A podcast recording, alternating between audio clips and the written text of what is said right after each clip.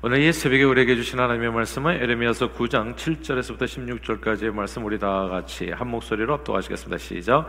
그러므로 만군의 여호와께서 이와 같이 말씀하시되 보라 내가 내 딸 백성을 어떻게 처치하고 그들을 녹이고 연단하리라. 그들이 혀는 죽이는 화살이라 거짓을 말하며 입으로는 그 이웃에게 평화를 말하나 마음으로는 해를 꾸미는도다. 내가 이 일들로 말미암아 그들에게 벌하지 아니하겠으며 내 마음이 이런 날에 보복하지 않겠느냐 여호와의 말씀이니라. 내가 산들을 위하여 울며 부르짖으며 광야 목장을 위하여 슬퍼하나니 이는 그것들이 불에 탔으므로 지나는 자가 없으며 거기서 가축의 소리가 들리지 아니하며 공중의 새도 짐승도 다 도망하여 없어졌습니다. 내가 예루살렘을 무더기로 만들며 승냥이 굴이 되게 하겠고 유다의 성읍들을 황폐하게 하여 주민이 없게 하리라. 지혜가 있어서 이 일을 깨달을 만한 자가 누구며 여호와의 입이 말씀을 받아서 선포할 자가 누구인고 이 땅에 어찌하여 멸망하여 광야같이 불타서 지나가는 자가 없게 되었느냐 여호와께서 말씀하시되 이는 그들이 내가 그들의 앞에 세운 나의 율법을 버리고 내 목소리를 순종치 아니하며 그대로 행하지 아니하고 그 마음의 완악함을 따라 그 조상들이 자기에게 가르친 바알들을 따랐습니다. 그러므로 망군의 여호와 이스라엘의 하나님께서 이와 같이 말씀하시니라 보라 내가 그들 곧 이 백성에게 쑥을 먹이며 독한 물을 마시게 하고 그들과 그들의 조상이 알지 못하던 여러 나라 가운데 그들을 흩어버리고 진멸되기까지 그 뒤로 칼을 보내리라 하셨느니라. 아멘. 수년 전 한국을 방문했을 때 한 기독교 사립 고등학교 학생들 여름 수련회에서 말씀을 나눌 기회가 있었습니다. 아, 그런데 그 밀폐된 이렇게 이제 밀폐된 강의실이었던 걸로 기억하는데 강단이었나요? 아, 그런데 그 강의 중에 몇몇 학생들이 이렇게 뒤에서 옹기종기 모여가지고 계속 떠들며 이야기하는 거야. 휴대폰 보면서 아 정말 제가 믿을 수가 없더라고요. 눈앞에서 벌어지는. 근데 그, 강, 그 강의실에 이렇게 선생님들도 같이 있었는데 저는 이렇게 말을 전하고 근데 선생님들이 아무도 이렇게 얘기해 주는 사람이 없어요. 내가 떠들지 말아라. 조용히 해야지. 아무도 얘기하는 사람이 없어요. 진짜 놀랐어요. 에, 우리는 뭐 여기 계신 대부분의 분들이 아, 학교 다닐 때 교실에서 선생님 말씀 잘 들으라 그렇게 교육받아서 그런지 아, 그런 학생들의 태도가 정말 적응이 안 됐습니다. 나중에 강의가 끝나고 나서 교목, 선, 교목 선생님께 여쭤보니까 요즘 교육부 학생 인권 보호 정책이 많이 강화돼서 그런 애들이 학교에 적지 않다는 거예요. 그러니까 수업 중에 막뭐 떠들고 뭐 이거 별거 아니라는 겁니다. 뭐 휴대폰 찍고, 네. 아, 휴대폰 보고 뭐 이런 거. 괜히 그런 애들 건드렸다가는 오히려 골치 아픈 문제가 생기기 때문에 내버려 두는 것이 좋다는 얘기에 저는 어안이 벙벙해졌어요. 이거는 강의하는 강사도 힘들고 그렇게 떠드니까 듣는 애들도 다른 애들 피해를 막심하게 주는 거거든요. 그러니까 이게 그게 교실이에요, 그게. 아무튼 그러니까 학원밖에 잘 될 수밖에 없는 이유를 그냥 저는 딱 한 번 해보고 금방 이렇게 체감이 되더라고요. 아 이런 내용이구나. 최근에 서울의 한 고등학교 초등학교 교사가 학생 학부모에 의한 교권 침해 문제로 극단적인 선택을 해서 논란이 커지고 있습니다. 초등교사의 죽음은 교실에서 학생들끼리 이제 연필로 그러니까 뭐 항상 문제가 생기잖아요. 그때마다 선생님이 개입해가지고 문제를 해결해 줬었거든요. 과거에는. 근데 선생님이 지금은 개입을 못하는 거예요. 자칫 잘못했다가는 어떤 또 고소를 당할는지 알 수가 없으니까 선생은 그냥 저게 좋은 거다 하고 어떻게 그냥 조용히 지나갔으면 좋겠다. 이 생각밖에는 없는 거죠. 그러니까 이 문제가 피해자가 있고 가해자가 있었을 거 아니겠어요? 초등학교 학생들은 아주 잔인해요. 막 연필로 긋고 막 그러는 거예요.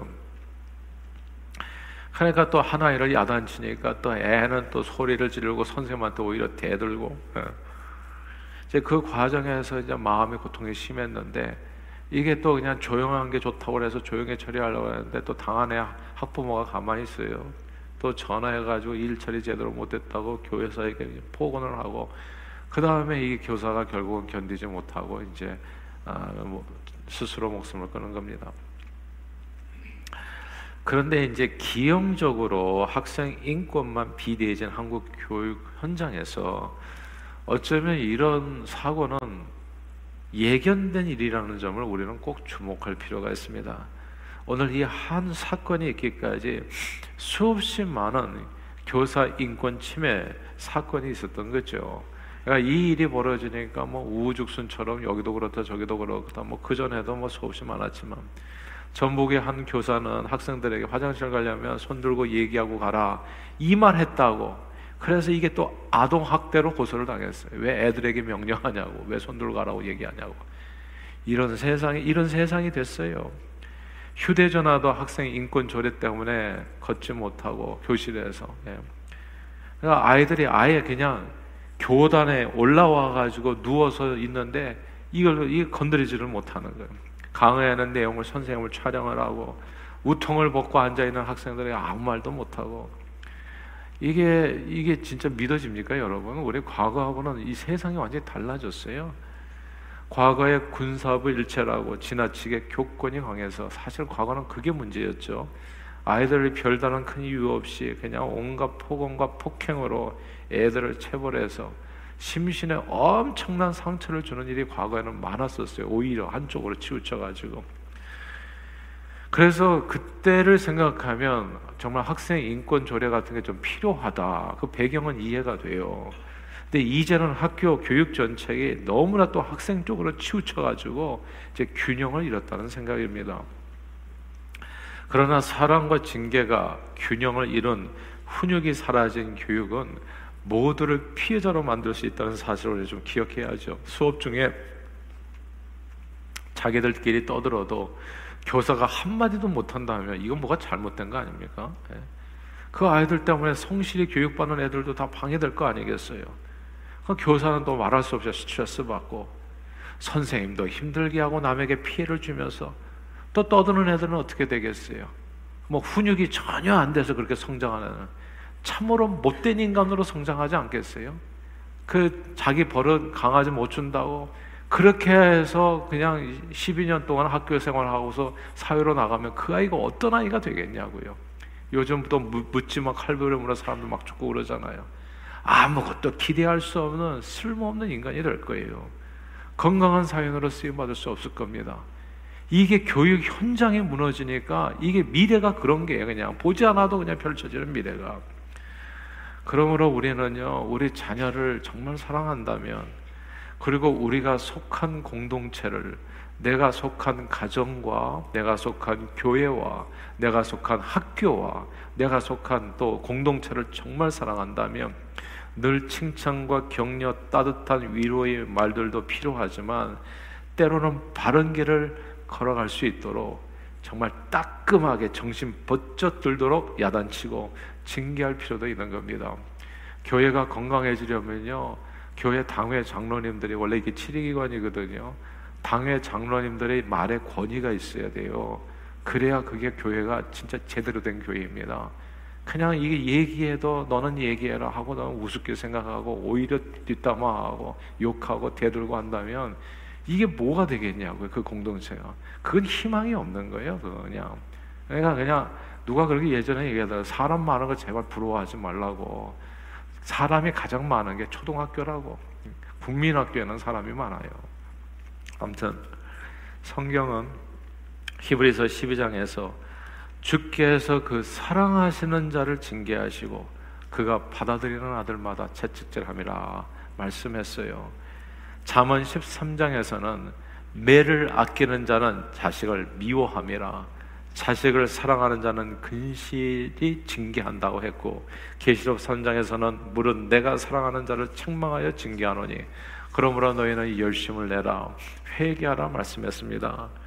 이게 사람들이 사랑은요 징계의 반대말인 줄 알아요. 그래서 징계를 하면 사랑하지 않는 줄 알아요. 아니에요, 그게. 징계는 사랑의 한 부분입니다. 정말 사랑한다면 권징을 할 수 있어야 돼요. 권하고 징계하고 정말 사랑하는 마음으로 사랑한다면 말입니다. 한국 사회가 요즘 이렇게 혼란스럽고 불행한가 하면 이 교회가 사회에 영향을 주기보다는 사회가 교회에 영향을 주는 경우가 많더라고요. 그래서 세상의 정치 촛불 태극기가 교회로 들어와서 강단에서 선포되고 성도들을 막 선동하는 경우도 있잖아요. 편가르기를 앞장서서 해. 아, 저는 제발 그런 분들은 그냥 정치로 갔으면 좋겠어요. 목사가 되지 말고. 아, 우리는 예수 믿는 사람들이지 무슨 예수님이 평가를 했냐고요. 당 짓는 게 그게 현존 육신의 일이라고 얘기했거든요. 근데 세상에 있는 것이 어떻게 교회 안으로 들어왔어? 교회가 세상에 휘둘려요. 이게 그것뿐만이 아니라 세상에서 학생 인권 인권 강화되다 보니까 교회에서도 교인들의 인권이 강화돼 가지고 각자 교인의 의무를 생각하고 남을 존중하기보다는 자기 생각과 기분만이 중요한 사람들이 교회 안에도 교인들 가운데도 크게 늘었어요. 과거하고는 다르게. 한인교회에 유독 시험 받는다는 사람들이 많잖아요. 이게 왜 그렇다고 생각하세요? 이 시험 받는 그 중심에는 자기 중심이에요. 내 중심이에요. 내 기분에 안 맞다는 거예요. 네가 틀렸다는 거죠. 그러니까 시험 받는 거지. 예. 다른 사람을 섬기는 것을 교회에서는 내내 가르치는데 세상적인 생각이 들어와 가지고 그 세상적인 생각 중에 하나가 또 뭔 줄 아세요? 이 뭐 나라의 그 주권은 백성에게 있다, 국민에게 있다, 학생에게 있다, 뭐 이런 거예요. 그러니까 이런 세상 생각이 들어와 가지고 교회 안에서도 주권은 교인에게 있다, 우리에게 있다, 내가 중요하다. 아니 그러니까 이게 거꾸로 가는 거예요. 교회는 하나님이 중요하죠. 하나님 생각이 중요하고 내가 이전에는 내 마음대로 그렇게 민주주의에 따라서 살았다면 각자 소견에 오른 대로 사사기 시대처럼. 근데 예수 믿고 나서부터는 예수님을 따라서 사는 거죠. 내 생각이 뭐가 중요하냐고요. 아, 근데 이게 내 생각이 중요해. 가만 보니까. 자기 생각이. 자기 생각이 중요하고 하나님의 말씀도 나를 따라와야 돼. 이렇게 얘기하는 사람이 생각보다 많아요. 은혜 받았다는 게 다른 표현이 아니라 내 마음의 기분에 맞는 얘기를 목사님이 오늘 해주셨다. 예, 가려운 데를 긁어주셨다. 어떻게 그렇게 되냐고요? 하나님의 말씀이 제대로 선포되면 두 가지입니다, 여러분. 하나님의 말씀이 제대로 선포되면 하나는 화를 내고 달려들어가지고 돌멩이 들고요. 성경에 그렇게 되어 있어요. 하나는 회개하는 거예요. 그러니까 대부분이 우리가 제대로 살지를 못하거든요. 매일같이.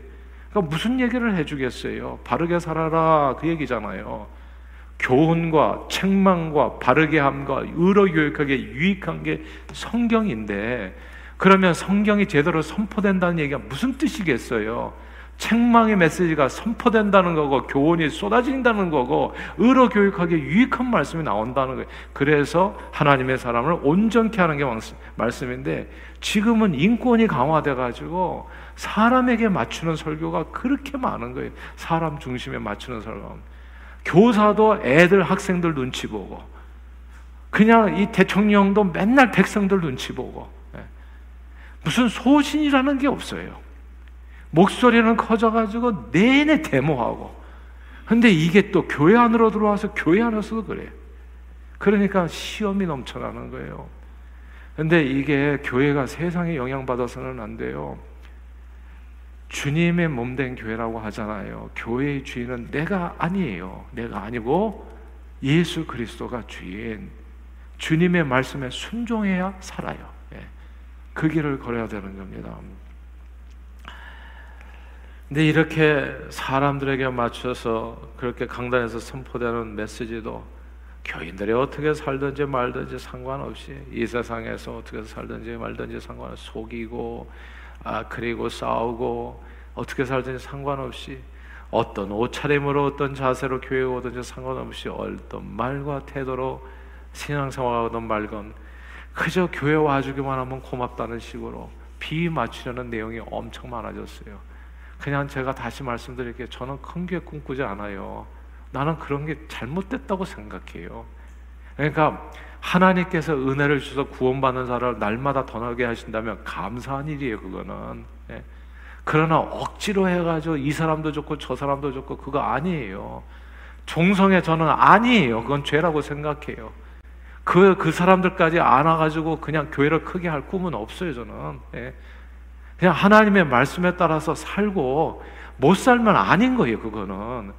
흰색은 흰색이고 검은색은 검은색이지 어떻게 검은 걸 희다고 말할 수 없겠어요. 그러니까 이런 내용이에요. 이 말씀들이 예레미야 세자가 그랬다는 겁니다. 온 세상에다 하나님의 말씀을 떠나서 율법을 버리고 하나님의 목소리를 순종치 않고 그 마음의 완악함을 따라서 세상 쾌락을 쫓아서 살아가는데 거짓 선지자들은 하나님의 종이라는 사람들이 그런 사람들의 비를 맞추는 말로 하나님의 말씀을 전해 평강하다 평강하다. 그러나 하나님께서 예레미야 선지자를 통해서 주신 말씀은 너희 마음의 완악함을 따라서 세상 신들을 쫓아 살면 반드시 망한다는 겁니다. 오늘 본문 예레미야서 9장 16절 한번 읽어볼까요? 9장 16절 말씀인데 시작. 그들과 그들의 조상이 알지 못하던 여러 나라 가운데 그들을 흩어버리고 진멸되기까지 그 뒤로 칼을 보내리라 하셨느니라. 아멘. 이게 하나님의 말씀이에요. 여러 나라로 흩어버리고 너희를 진멸되기까지 쫓아가서 죽이리라 라는 말씀이에요. 이 말씀은 하나님을 모르는 이방인들에게 한 말씀이 아니라 하나님께서 사랑하는 이스라엘 백성 내 딸이라 부르는 그 백성들에게 한 주님의 말씀입니다. 그러나 주님이 이렇게 엄하게 징계하신 까닭이 있다는 것을 우리는 기억해야 돼요.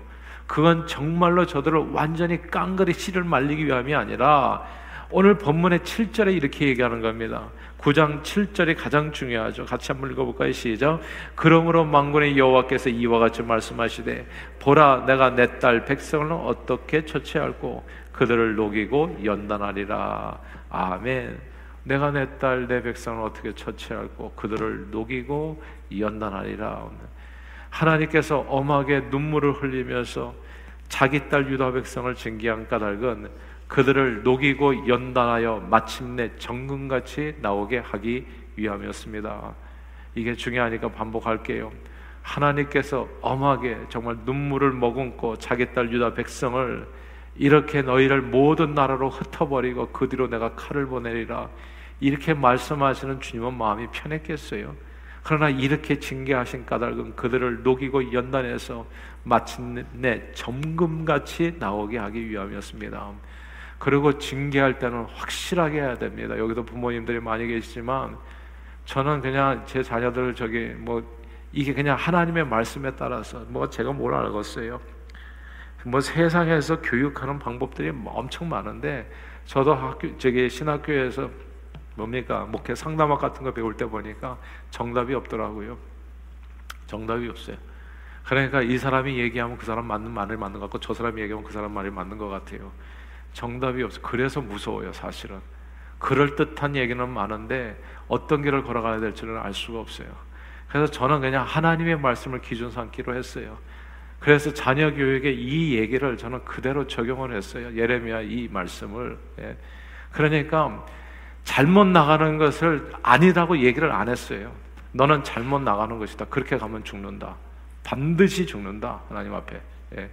그거예요, 그냥. 그리고 잃으면 잃어버리리라 그거예요. 오늘 본문이 그걸 얘기해 주는 거거든요. 주님께서 정말 설마 잃어버리고 싶어서 이렇게 얘기했겠어요? 그러나 어차피 잃어버려요. 내가 붙든다고 해가지고 그 아이가 그냥 오냐 오냐 한다고 해가지고 그 아이를 살릴 수 있는 게 아니에요. 어차피 죽을 목숨이에요. 그러나 이렇게 취한다는 것은 마지막 방법인 거예요. 연단, 널 녹이고 연단하리라. 그래가지고 진짜 눈물을 머금고 어떤 게아서 아주 강하게 저기 하는 겁니다. 근데 이렇게 훈육할 때 때로는 어머니가 좀 문제예요. 엄마들은 마음이 약해가지고 이게 훈육이 제대로 안 돼. 제가 그래서 이해하게 된 거예요. 네 사랑하는 독자 이삭을 모리아 산에 바치라고 했을 때 왜 사라가 같이 따라가지 않았는지 제가 이해가 돼요. 예. 왜 아빠만 그냥 아브라함만 붙들고서 그 3일길을 그렇게 저 집에서 멀리 떠나갔는지. 예. 걷다 내다버리고 오는 거거든요, 사실은. 정확하게 말하면. 자기 자식을 내다버리고 오려고 각오로 간 거예요. 왜냐하면 내가 이 아이를 이렇게, 이런 식으로 사랑해가지고 그 아이가 사람이 안 되거든요. 예. 그냥 그냥 오냐 해가지고 발이 땅에 닿지 않다가 할머니 할아버지부터 해가지고 그렇게 키우면 그만큼 아이가 망가진다는 것을 꼭 기억해야 돼요. 애는 자기 발로 걸어야 돼요. 그래야지 그 아이가 바로 선다고요. 실리콘밸리에서 큰 부자들이 자기 자식들을 어렸을 때부터 맥도날드 보내가지고 일 시켜요. 거기서 빨래질하고 걸레질하고 예. 그게 다 이유가 있는 거예요. 그렇게 해야지 그, 그 과정을 통해 가지고 남 섬기는 것도 알게 되고 이 밥 먹자고 하는데 나중에 숟가락만 들고 오는 애들이 너무너무 많아요 보면 밥 먹자고 하면 제일 먼저 와가지고 이게 세팅을 해야 되잖아요 근데 꼭 나중에 제일 늦게 나타나서 밥, 밥만 먹고 가. 이게 그러니까 이게 교육이 뭐냐고요. 뭘 가르치는 거냐고. 사실 교회에서는 교육은 딴 게 없어요. 부모 공경하고 섬김을 가르치는 겁니다. 제일 먼저 와서 문 열고 제일 마지막에 가고 남을 돕는 거 이거 가르치는 게 교회에서 하는 건데 그냥 아이들에게 교육 가르친다고 하면서 다 차려줘 다 차려줘 예. 그게 무슨 교육이 되겠냐고 실질적인 교육이에요. 이런 내용인 겁니다. 제가 미국에서 이 저기 아이들 학교 보내 보니까 학생 인권도 존중하지만 동시에 의무와 책임도 강조하고요. 미국은 그래도 각종 선진국이라는 걸 그 교육을 보면 좀 알 수가 있는데 그에 합당하게 행동하지 않았을 때는 당연히 벌을 내립니다. 다른 학생들과 엄격하게 격리하죠. 제가 이런 거 봤어요. 아이들 몸에 상처가 있으면 바로 학교에서 알면 그냥 부모 바로 그냥 소셜 워커가 나옵니다. 그래가지고 이 아이를 누가 이렇게 혹시라도 때렸나 해가지고 그러면 막 격리시키고 그래요. 굉장히 무섭습니다. 애들 인권을 그렇게까지 존중해요. 그러나 애들 자신도 학교에서 휴대폰 틀고 그리고 학생 선생님한테 그냥 모욕적인 언사하고 바로 퇴교 조칩니다. 바로 나가라고 그래요. 그 말 안 들으면 그 저기 security 불러가지고 데려 나갑니다. 그 아이들은. 그러니까 굉장히 엄격해 아이들 학생 인권 존중해 주지만 그러나 그에 따라서 행동하지 못했을 때는 어떻게 해요? 엄하게 하는 거예요. 엄하게 쫓아내고 감옥 가는 거예요. 그 아이가 사람들은요 징계를 사랑과 다른 개념으로 봐요. 나는 사랑하지 않나? 애를 이렇게 아닙니다. 성경은 징계를 사랑의 또 다른 표현이라고 얘기해요. 하나님은 사랑하는 사람을 징계하십니다. 때로 시련을 주시되 너희 믿음의 시련이 불러 연단해도 없어질 금보다 더 귀하여 예수 그리스도께서 나타나실 때 칭찬과 영광과 존귀를 얻게 한다 했어요. 그러므로 히브리서 기자는 무릇 징계가 당시에는 즐거워 보이지 않고 슬퍼 보이지만 후에 그로 말미암아 연단 받은 자들은 의와 평강의 열매를 맺는다 했습니다. 사도 바울은 성경을 교훈과 책망과 바르게 한과 의로 교육하게 유익하니 하나님의 사람을 온전케 하는 하나님의 말씀이라 했어요. 사람은 교훈과 책망과 바르게 함과 의로 교육, 즉 훈계로 온전해지는 겁니다. 저와 저는 저와 여러분들의 세상식의 방식에 자꾸 헷갈리지 않기를 바래요. 세상에 영향을 받는 게 아니라 우리가 세상을 영향을 줘야 돼요. 세상을 변화시켜야 된단 말이죠. 교회 안에서도 딴 것 없습니다. 정말 저도 가만 보면 지금까지 우리 교회 교육을 가만 보면 그냥 애 밥 먹을 때 보면 애들이 제일 먼저 가서 먹으려고 그래. 가만 보면 예. 이게 뭐가 좀 썸띵 잘못됐어요. 그 부모님들 생각도 그런지 나 중심이 아니에요. 항상 어렸을 때부터 남 중심으로 살 수 있도록 그거 가르치면 제대로 가르친 거거든요. 어르신들한테 먼저 아 이게 가서 드십시오 이렇게 얘기할 수 있어야 되는데 그런 애들이 없잖아요. 그러면 교육이 뭐가 된 겁니까? 훈육이 돼야 되죠. 징계와 훈육이 사랑의 반대말이 아닙니다. 그게 진짜 사랑하는 거예요. 그래서 한 아이를 건강한 사회인으로 세워가는 거, 남을 섬기는 아이로 세워가고, 세상을 복되게 하는 아이로 세워가고, 이것이 하나님께서 원하시는 하나님의 사람의 온전한 모습이거든요. 주님께서는 그런 사람을 원했는데 그게 안 됐잖아요, 지금. 말씀을 떠나가지고 세상 쾌락을 쫓아. 그러니까 하나님께서 오늘 말씀에서 훈계라는 겁니다. 훈계하는 이 징계의 목적은 녹이고 연단해서 온전하기 위함. 이런 하나님의 말씀을 잘 기억하면서 여러분 스스로도 주님 앞에 혹시라도 좀 이렇게 책망을 받을 때 감사함으로 받아서 회개하시고 온전하게 서실 수 있게 되기를 바라고 또 여러분 자신도 또 누군가를 또 훈육하거나 또 저기 하실 때 사랑하는 마음으로 잘 세워 가셔서 한 사람도 어그러지지 아니하고 바른 결과 얻게 하여서 주님 앞에 붙들려서 존귀하게 쓰임 받는 저와 여러분들이 다 되시기를 주님의 이름으로 축원합니다. 기도하겠습니다. 하나님 아버지 고맙고 감사합니다. 오늘도 하나님 이 말씀을 통해서 사랑과 징계가 다른 개념이 아니라 하나님께서는 사랑하는 사람을 징계하신다고 연단하여서 온전케 해주시는 것 하나님 깨닫게 해주심을 감사합니다. 늘 주님의 말씀을 따라서 순종함으로 하나님 그렇게 하나님의 복된 삶을 또 복음을 전하는 저희들 되게 해주시고 이 땅에서 살아갈 때에도 또 이 서로를 갖다가 세우는 일에 사랑으로 잘 세울 수 있도록 축복해 주셔서 하나님의 나라를 이 땅에 이루려 전개하게 쓰임받는 저희 모두가 되도록 축복해 주옵소서. 감사드리었고 예수 그리스도 이름으로 축복하며 기도하옵나이다. 아멘.